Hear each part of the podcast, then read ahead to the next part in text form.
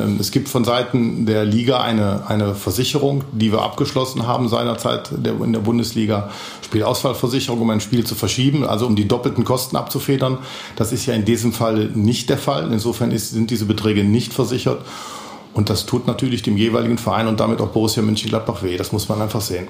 Der Pfostenbruch meldet sich zu einer Spezialausgabe inmitten der äh, Corona-bedingten Fußballpause. Eine wahnsinnige, eine irre Situation. Die Bundesliga pausiert das erste Mal, seit es die Bundesliga gibt, außerhalb von Sommer- und Winterpause, weil das öffentliche Leben eben auch pausiert, nahezu auf der ganzen Welt. Klar, Fußball ist jetzt vielleicht nur ein winziger Randaspekt, aber unterschätzen sollte man das Ganze auch nicht. Für uns Deutsche ist äh, ja der König Fußball das Hobby, die Leidenschaft Nummer eins auch für uns vom Pfostenbruch, dem Podcast über Borussia Mönchengladbach. Ich bin Kevin und zugeschaltet ist wie immer Fabian. Grüß dich, hi.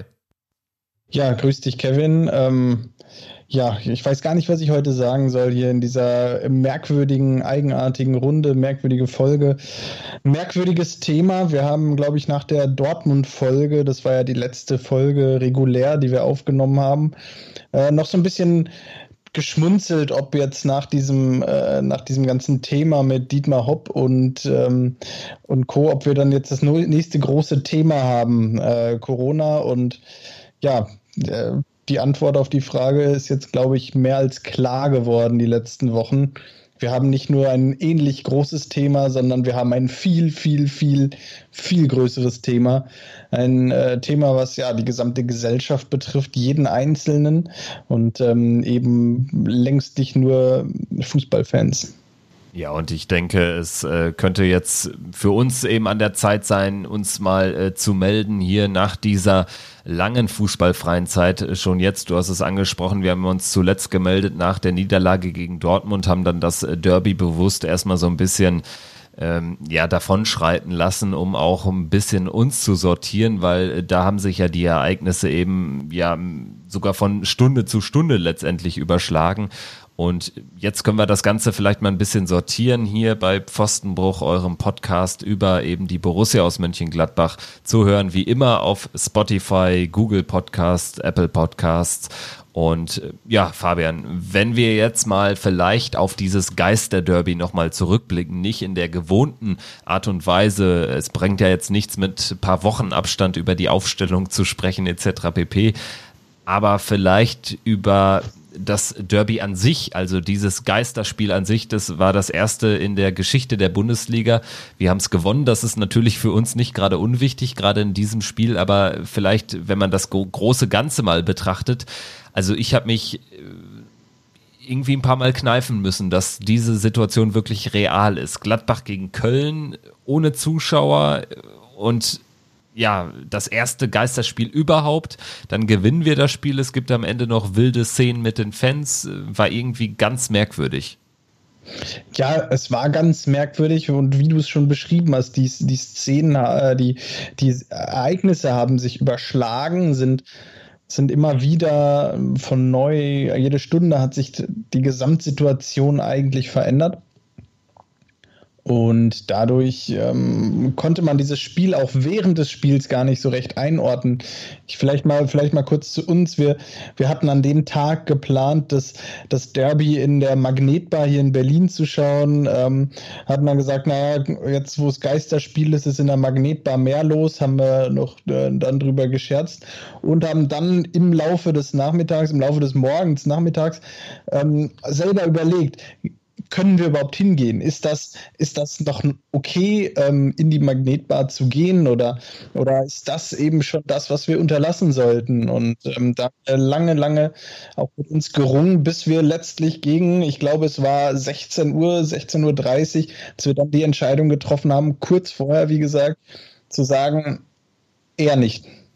Ja, ganz genau. Also die äh, Ereignisse an dem Tag haben sich überschlagen. Es äh, gab ja dann auch, wie auch jetzt noch, äh, täglich Pressekonferenzen, Pressebriefings vom Robert Koch Institut etc. pp. Dann äh, durch die föderale besondere Struktur, äh, finde ich, ist es auch immer noch ein bisschen schwerer in Deutschland am Puls der Zeit zu sein und wirklich alles mitzubekommen, weil ja eben unter Umständen in Berlin die Sachlage, die Verordnung eine ganz andere ist als dann eben in Bayern oder in Hessen oder in Rheinland-Pfalz. Und dementsprechend an dem Tag, so habe ich es auch in Erinnerung, ähm, da kam dann relativ viel auf, was eben äh, diese neuen Regelungen betrifft, äh, wie man sich zu verhalten hat, dass man eben Großveranstaltungen meidet. Dann kam von dir natürlich auch zurecht der Einwand, und das haben wir dann auch gemeinsam besprochen, dass die Magnetbar ja jetzt eher nicht proppevoll ist. Also die ist relativ kompakt, wer sie kennt.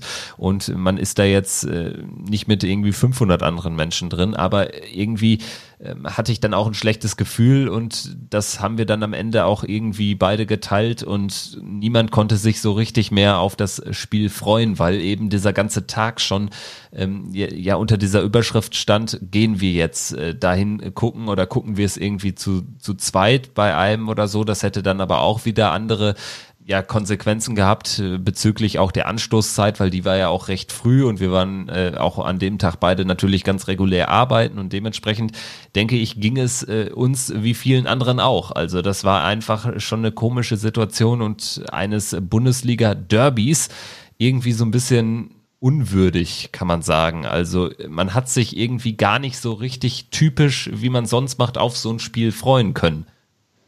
Nee, ich hatte längst nicht die Anspannung, wie ich sie sonst vor, vor Derbys habe. Auch dieser Mittwoch, 18.30 Uhr, keine Zuschauer. Ähm, das hatte schon eher Testspielcharakter, das muss man ganz klar sagen. Ähm, man musste sich wirklich manchmal kneifen und sich bewusst machen, okay, das hier ist jetzt gerade wirklich ein Bundesliga-Punktspiel. Ja, in der Tat. Und äh, das äh, ging mir insofern in den ersten 30 Minuten vor allen Dingen so, weil ja auch da wirklich nichts passierte bis dato. Also wir hatten keine Chance. Wir gehen dann mit der ersten wirklichen Torchance auch in Führung. Ab da hatte man dann irgendwie auch ein bisschen was zu verlieren. Es begann so ein bisschen zu kribbeln, aber ich glaube, bis zu diesem Tor war es auch den Spielern noch so gar nicht bewusst, dass das hier jetzt wirklich äh, unser zweites rheinisches Derby in der Saison ist. Ein ganz wichtiges Spiel, auch für die Tabellensituation vor allen Dingen von uns. Es ging ja darum, eben äh, Bayer Leverkusen wieder hinter sich zu lassen und auf Rang 4 äh, der Fußball-Bundesliga Bundesliga zurückzukehren. Also danach, nach dem 1-0, war es ein Stück weit schon ein anderes Spiel und gerade durch die Dramatik in der Schlussphase, dass die Kölner da nochmal rangekommen sind, bedingt durch diesen äh, Fehler von Jan Sommer und dann eben durch äh, Marco Utwas dann, glaube ich, auch, der nicht nur das Tor machte, sondern auch in der 93., 94. da halb blank am 5-Meter-Raum stand. Ähm, dadurch war es dann schon noch kribbelig und ich hatte dann am Ende sogar dann noch ein bisschen Luft für den, für den äh, Siegeschrei, für so einen erleichterten Siegeschrei hier alleine in meinem kleinen kleinen Kabuff, wo ich das Spiel dann geguckt habe. Ähm, also es kam dann noch so ein bisschen auf, aber es war eben nicht ansatzweise so, wie es sein sollte. Und alleine auch dieses alleine gucken und dann noch ein Geisterspiel schauen. Also wir gucken ja äh, beide recht häufig auch alleine oder dann eben in der Magnetbar oder wir, wir schaffen es irgendwie zu, zu zweit zu gucken, aber da wir auch in unterschiedlichen Regionen in Berlin wohnen, ist es manchmal nicht so einfach. Dementsprechend sind wir es gewöhnt, alle, gewohnt, alleine zu gucken. Aber diesmal war es ganz besonders kurios, weil man eben sich insgesamt so allein gefühlt hat, weil ja auch im, im Stadion nichts abging. Sonst ist man ja irgendwie auch am iPad oder am, am Fernseher dann dabei, aber das konnte man diesmal auch nicht ausleben. Ja, das war, äh, da gebe ich dir auch recht. Ich habe ähm, hab mich aber genauso wie du dann auch in dieses Spiel reingesteigert, äh, nach und nach und auch die letzten zehn Minuten, da ging es mir genauso wie dir. Da, da hatte ich dann auch schon, da war ich dann auch nervös und hatte, ähm, da war dann definitiv mein, ähm, mein Herzschlag auch äh, stark erhöht und da wollte ich auch, dass, äh, dass die drei Punkte unbedingt im, im Borussia-Park bleiben. Und als Marc Uth frei vor Jan Sommer aufgetaucht ist, ist mir das Herz da auch einmal in die Hose gerutscht. Gott sei Dank hat er, sind in diesem Moment Marc Uth so ein wenig die Nerven versagt und äh, ja, schießt Jan Sommer den Ball fast in die Arme ja, dann war Borussia der strahlende Derby-Sieger, möchte man so, so denken. Und keine 48 Stunden später scheint dieses ähm, Gefühl des strahlenden Derby-Siegers äh, vollkommen egal. Ja, genau. Man muss nämlich auch konstatieren, es war ja an dem Abend oder auch im Nachklang des Spiels haben sich alle darauf vorbereitet, eben einen weiteren Spieltag unter dieser Geisteratmosphäre zu absolvieren. Und äh, der, der nächste Spieltag wurde dann ja auch eben erst am Freitag, am späten Freitagnachmittag abgeblasen komplett. Und auch dem Druck sicherlich der Öffentlichkeit, das dürfte da eine Rolle gespielt haben. Ähm, daran anschließend, vielleicht bevor wir jetzt über das Krisenmanagement sprechen, ähm, noch eine Frage ähm, infolge des Derby-Siegs. Es gab ja dann noch die äh, an, angesprochenen wilden Szenen mit den Fans. Es waren rund 900 vor dem Borussia-Park, vor der Nordkurve, die sich dort versammelt hatten. Auch äh, nicht nur Ultras. Das war sicherlich auch offensichtlich.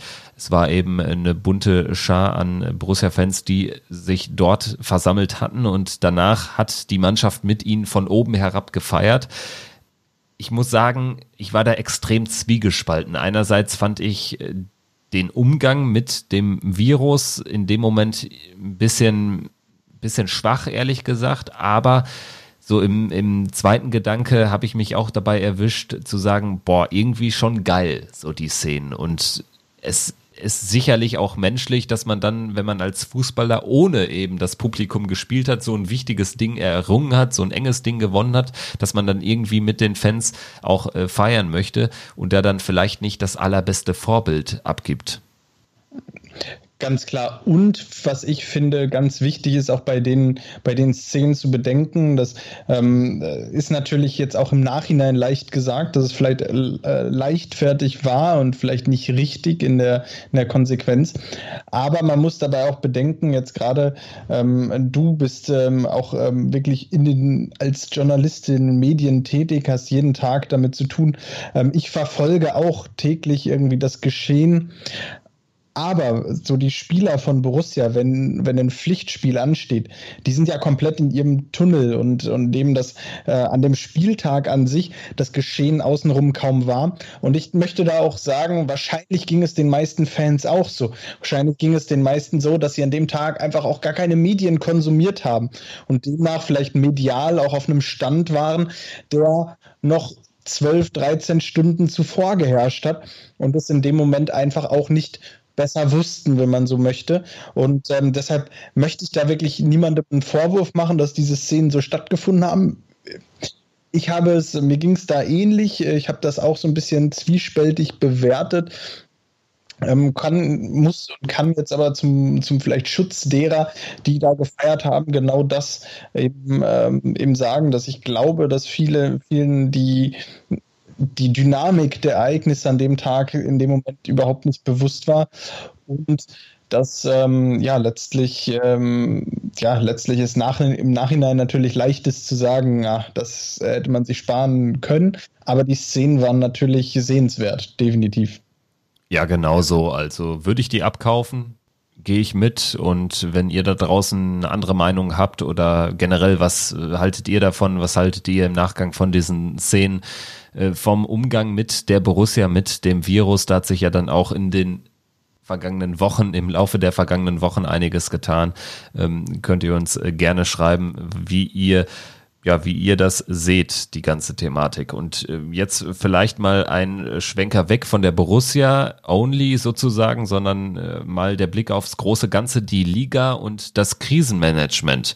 Es ist die schwerste Krise der Bundesliga seitdem es sie gibt, kann man sicherlich so sagen. Wie würdest du das Krisenmanagement aktuell beurteilen? Ich empfand es am Anfang als sehr zögerlich und irgendwie auch ja ein bisschen realitätsfern fast schon. Muss aber sagen, dass die Pressekonferenz von Seifert mich beeindruckt hat. Ja, ich denke auch. Ähm, was man natürlich immer, immer dabei auch berücksichtigen muss. Und das finde ich, ähm, ist immer ein Punkt, der, der für, für den Angeklagten sozusagen spricht, weil ähm, du musst natürlich im, im ersten Moment mal, bevor du einfach rausgehst und rausposaunst, nee, nee, wir, wir, wir, wir sagen jetzt erstmal alles ab, ähm, muss natürlich im Hintergrund auch, auch viel laufen, viel geklärt werden, viele, viele Gespräche geführt werden. Wir haben es eben schon über das föderale System in Deutschland gesprochen. Die Situation wurde in unterschiedlichen Bundesländern auch unterschiedlich bewertet. Und da als DFL, ja, dann quasi vor, vorauszugehen und zu sagen, ja, ähm, hier wir, wir sagen pauschal jedes Spiel ab, ähm, wo, wo irgendwie nicht alle auf einem Stand sind, halte ich auch für schwierig. Und ich, ich denke auch, dass es eine durchaus schwierige Situation war, in der die DFL da, in der die DFL in dem, in dem Moment auch war ich denke, dass man darüber diskutieren kann, wie es gelaufen ist bis zum bis zur Pressekonferenz von Christian Seifert. Seitdem, ähm, ja, denke ich, ist der Standpunkt fürs erste Mal klar und auch verständlich, dass man in dem Moment gesagt hat, die beiden Spiele werden jetzt abgesagt und haben wir die Länderspielpause. Und jetzt wird die Situation für danach neu bewertet. Ich denke, uns allen ist klar, dass die, der Ligabetrieb nicht im April einfach weitergehen wird, sondern ähm, dass mit Sicherheit der April äh, mindestens noch ausgesetzt wird. Und ähm, ja, dann kommt der Moment, wo wir mittlerweile alle auf das hoffen, was nach dem Spiel Gladbach gegen Köln noch so niedergeredet und geschrieben wurde, nämlich äh, Geisterspiele. Ja, und genau da möchte ich ansetzen. Seifert hat für mich nämlich glaubhaft versichern können, warum es die Geisterspiele wirklich braucht. Er hat sich da Zeit genommen für Nachfragen, das äh, fand ich gut und deshalb fand ich auch seinen Auftritt gut.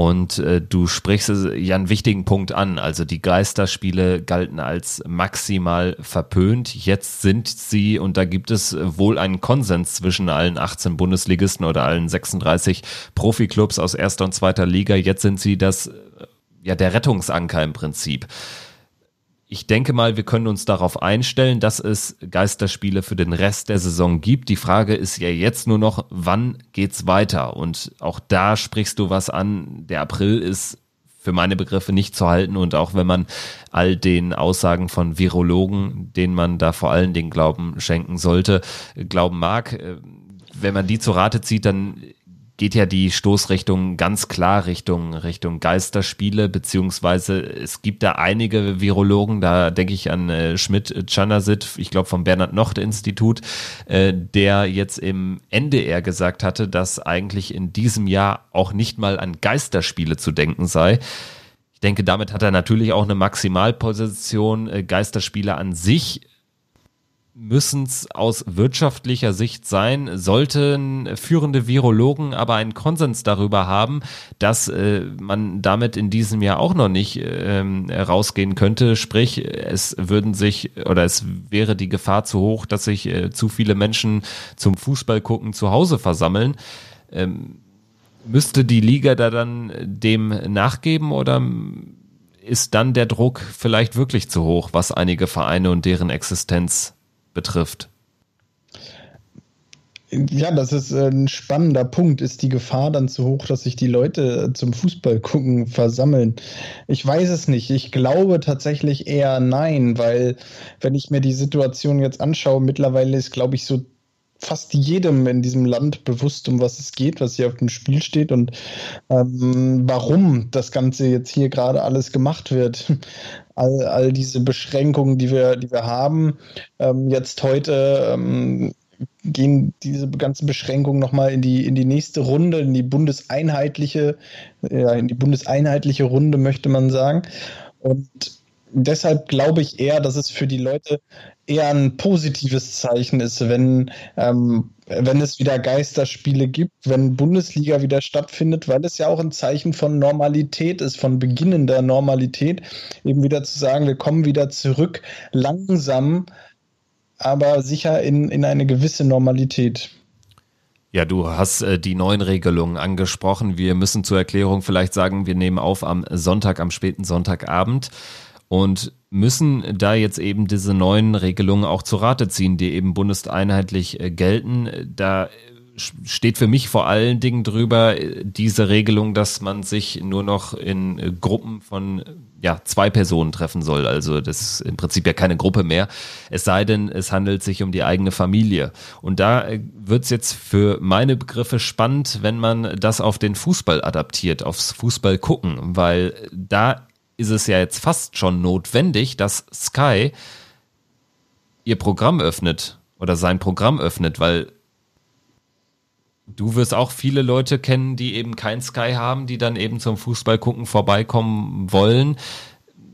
Das gleiche äh, ist bei mir der Fall. Also äh, dementsprechend ich glaube, das äh, könnte gefährlich werden. Das könnte diese Regelung ein bisschen torpedieren und das könnte dann am Ende tatsächlich dagegen sprechen, auch Geisterspiele durchzuführen. Das, äh, dieser Gedanke ist mir heute ähm, gekommen, nachdem die neuen Regelungen in Kraft getreten sind oder äh, angekündigt worden sind für eben diesen Montag, den 23. März.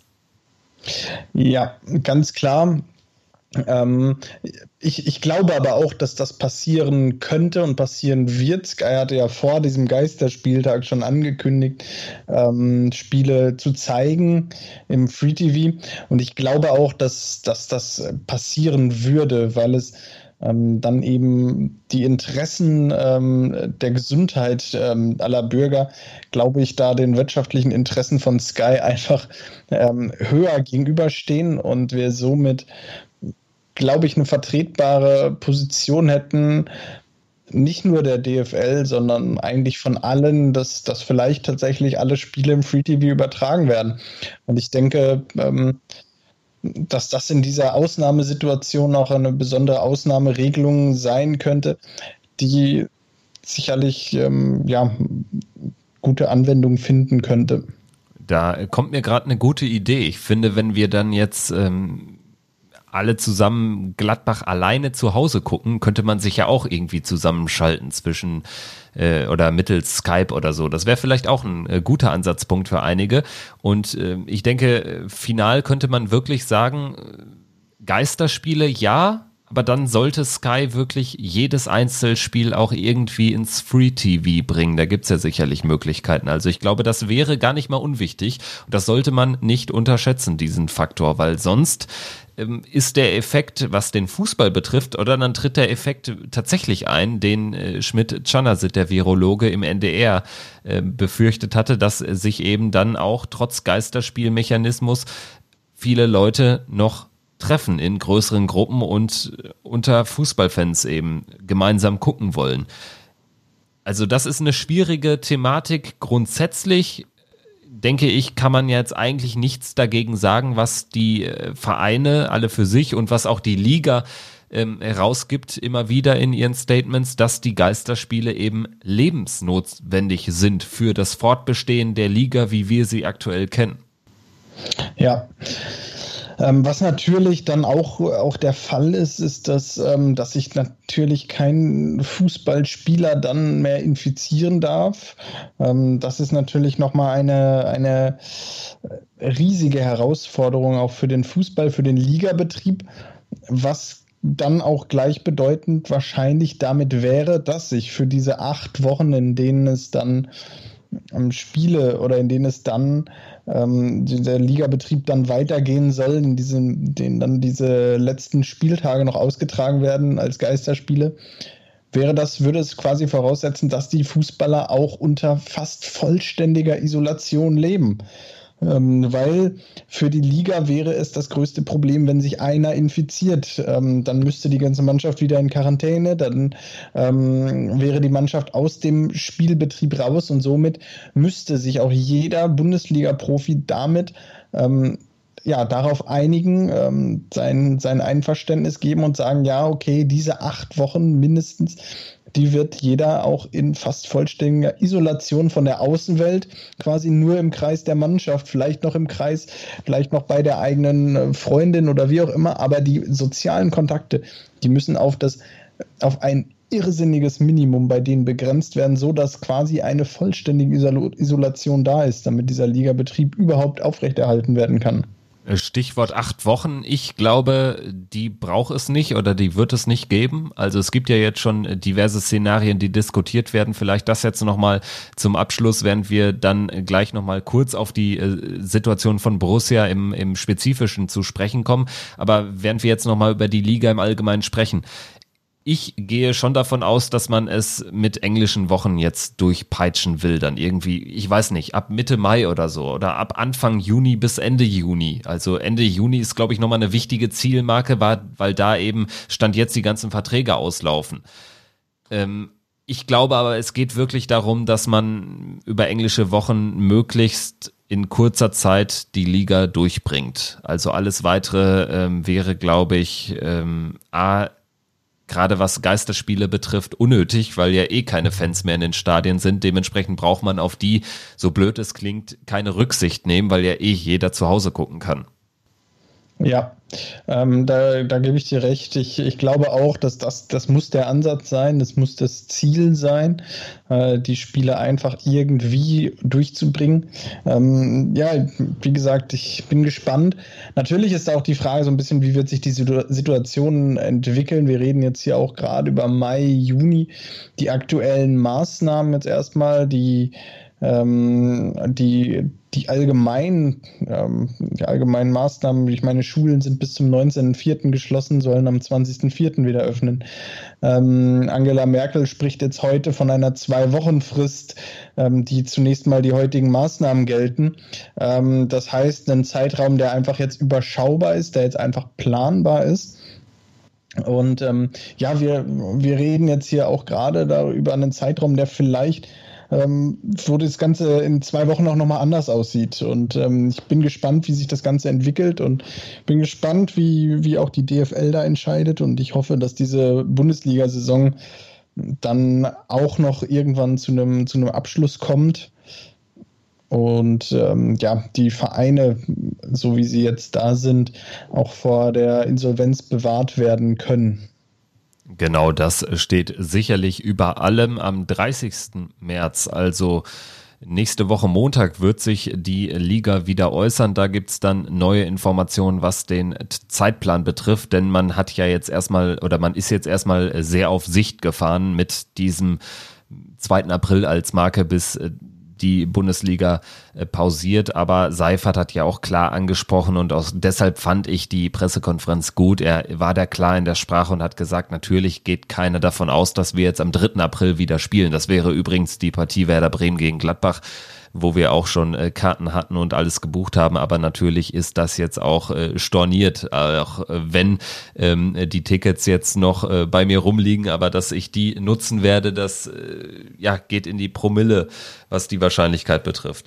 Also Fabian, wenn wir jetzt zum Abschluss der Folge noch über die Borussia im Spezifischen sprechen und die wirtschaftlichen Auswirkungen, da brauchen wir jetzt nicht irgendwie all das, was, was Schippers und Eberl in den äh, letzten äh, Wochen in diversen Formaten oder jetzt auch im, im Fohlen-Podcast verlautbart haben, nochmal durchexerzieren. Aber so, um das große Ganze vielleicht nochmal mit reinzunehmen, was unseren Verein betrifft es war schon sehr wichtig, dass man sich in den letzten zehn Jahren doch in die Spitze der Bundesliga katapultiert hat. Also wenn ich das so mir anschaue und auch all die Berichte gegenlese und da so ein bisschen oder auch querlese, äh, da wird mir immer wieder klar, wie wichtig es ist, dass wir uns wirklich Kohle angefuttert haben. Wenn so eine Situation vor 20 Jahren uns erwischt hätte, dann hätte man wahrscheinlich den Sargnagel drüber machen können.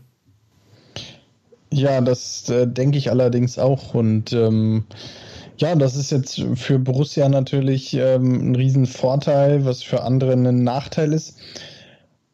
An sich ähm, ist das einzig Positive vielleicht in der aktuellen Situation, dass es jetzt, dass jetzt nicht Borussia im Speziellen darunter leidet, sondern ja jeder Verein und das nicht nur in Deutschland äh, und nicht nur in Europa, sondern weltweit. Das heißt, es wird keinen ähm, es wird keinen großen Ausverkauf geben müssen, ähm, weil auch andere Vereine, die vielleicht sonst immer die zahlungskräftigen Vereine waren, wo man jetzt sagt, oh, vielleicht muss Gladbach dann einen verkaufen.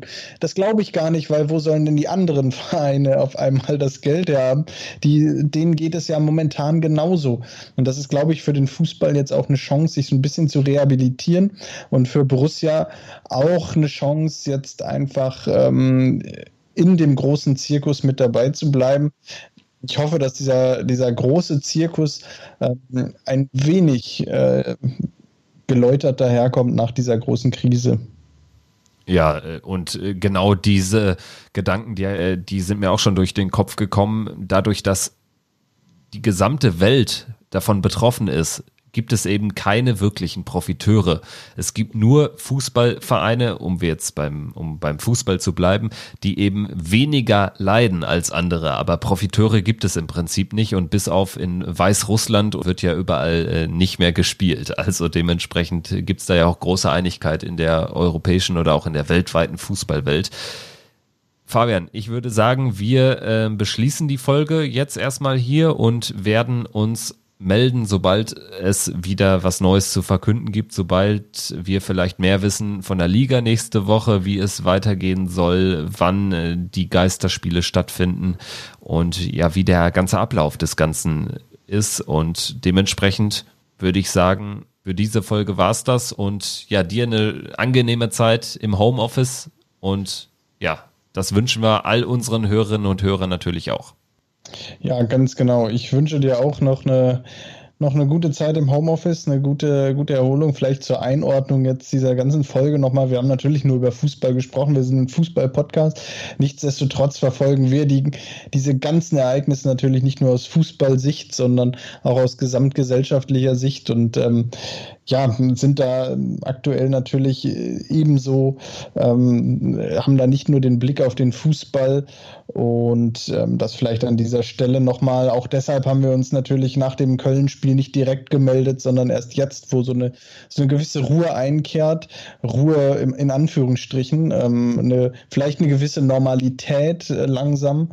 Ähm, die ganz großen, die ganz große Dynamik ist jetzt, denke ich, langsam vorbei, hoffentlich langsam vorbei ähm, mit diesen Ankündigungen, mit dieser Ankündigung von Angela Merkel heute, diese ähm, deshalb ähm, war es uns jetzt wichtig, dass wir jetzt nochmal auch auf die Situation zu sprechen kommen. Wir ähm, werden da natürlich weiter alles beobachten und ähm, in diesem Podcast natürlich über Fußball sprechen, sind äh, kein Gesellschaftspodcast. Falls ihr aber trotzdem Fragen, Anregungen habt oder Anmerkungen zu dieser Folge, vielleicht Wünsche habt, dass wir wir, dass wir auch ähm, das noch größere Bild äh, nochmal beleuchten hier bei uns und, und auch nochmal ähm, ja, den Fußball in den gesamtgesellschaftlichen Kontext mehr einordnen, dann schreibt uns gerne, kontaktiert uns über Facebook, Instagram oder per Mail an fabian.pfostenbruch-podcast.de und ansonsten bleibt mir auch nur zu sagen,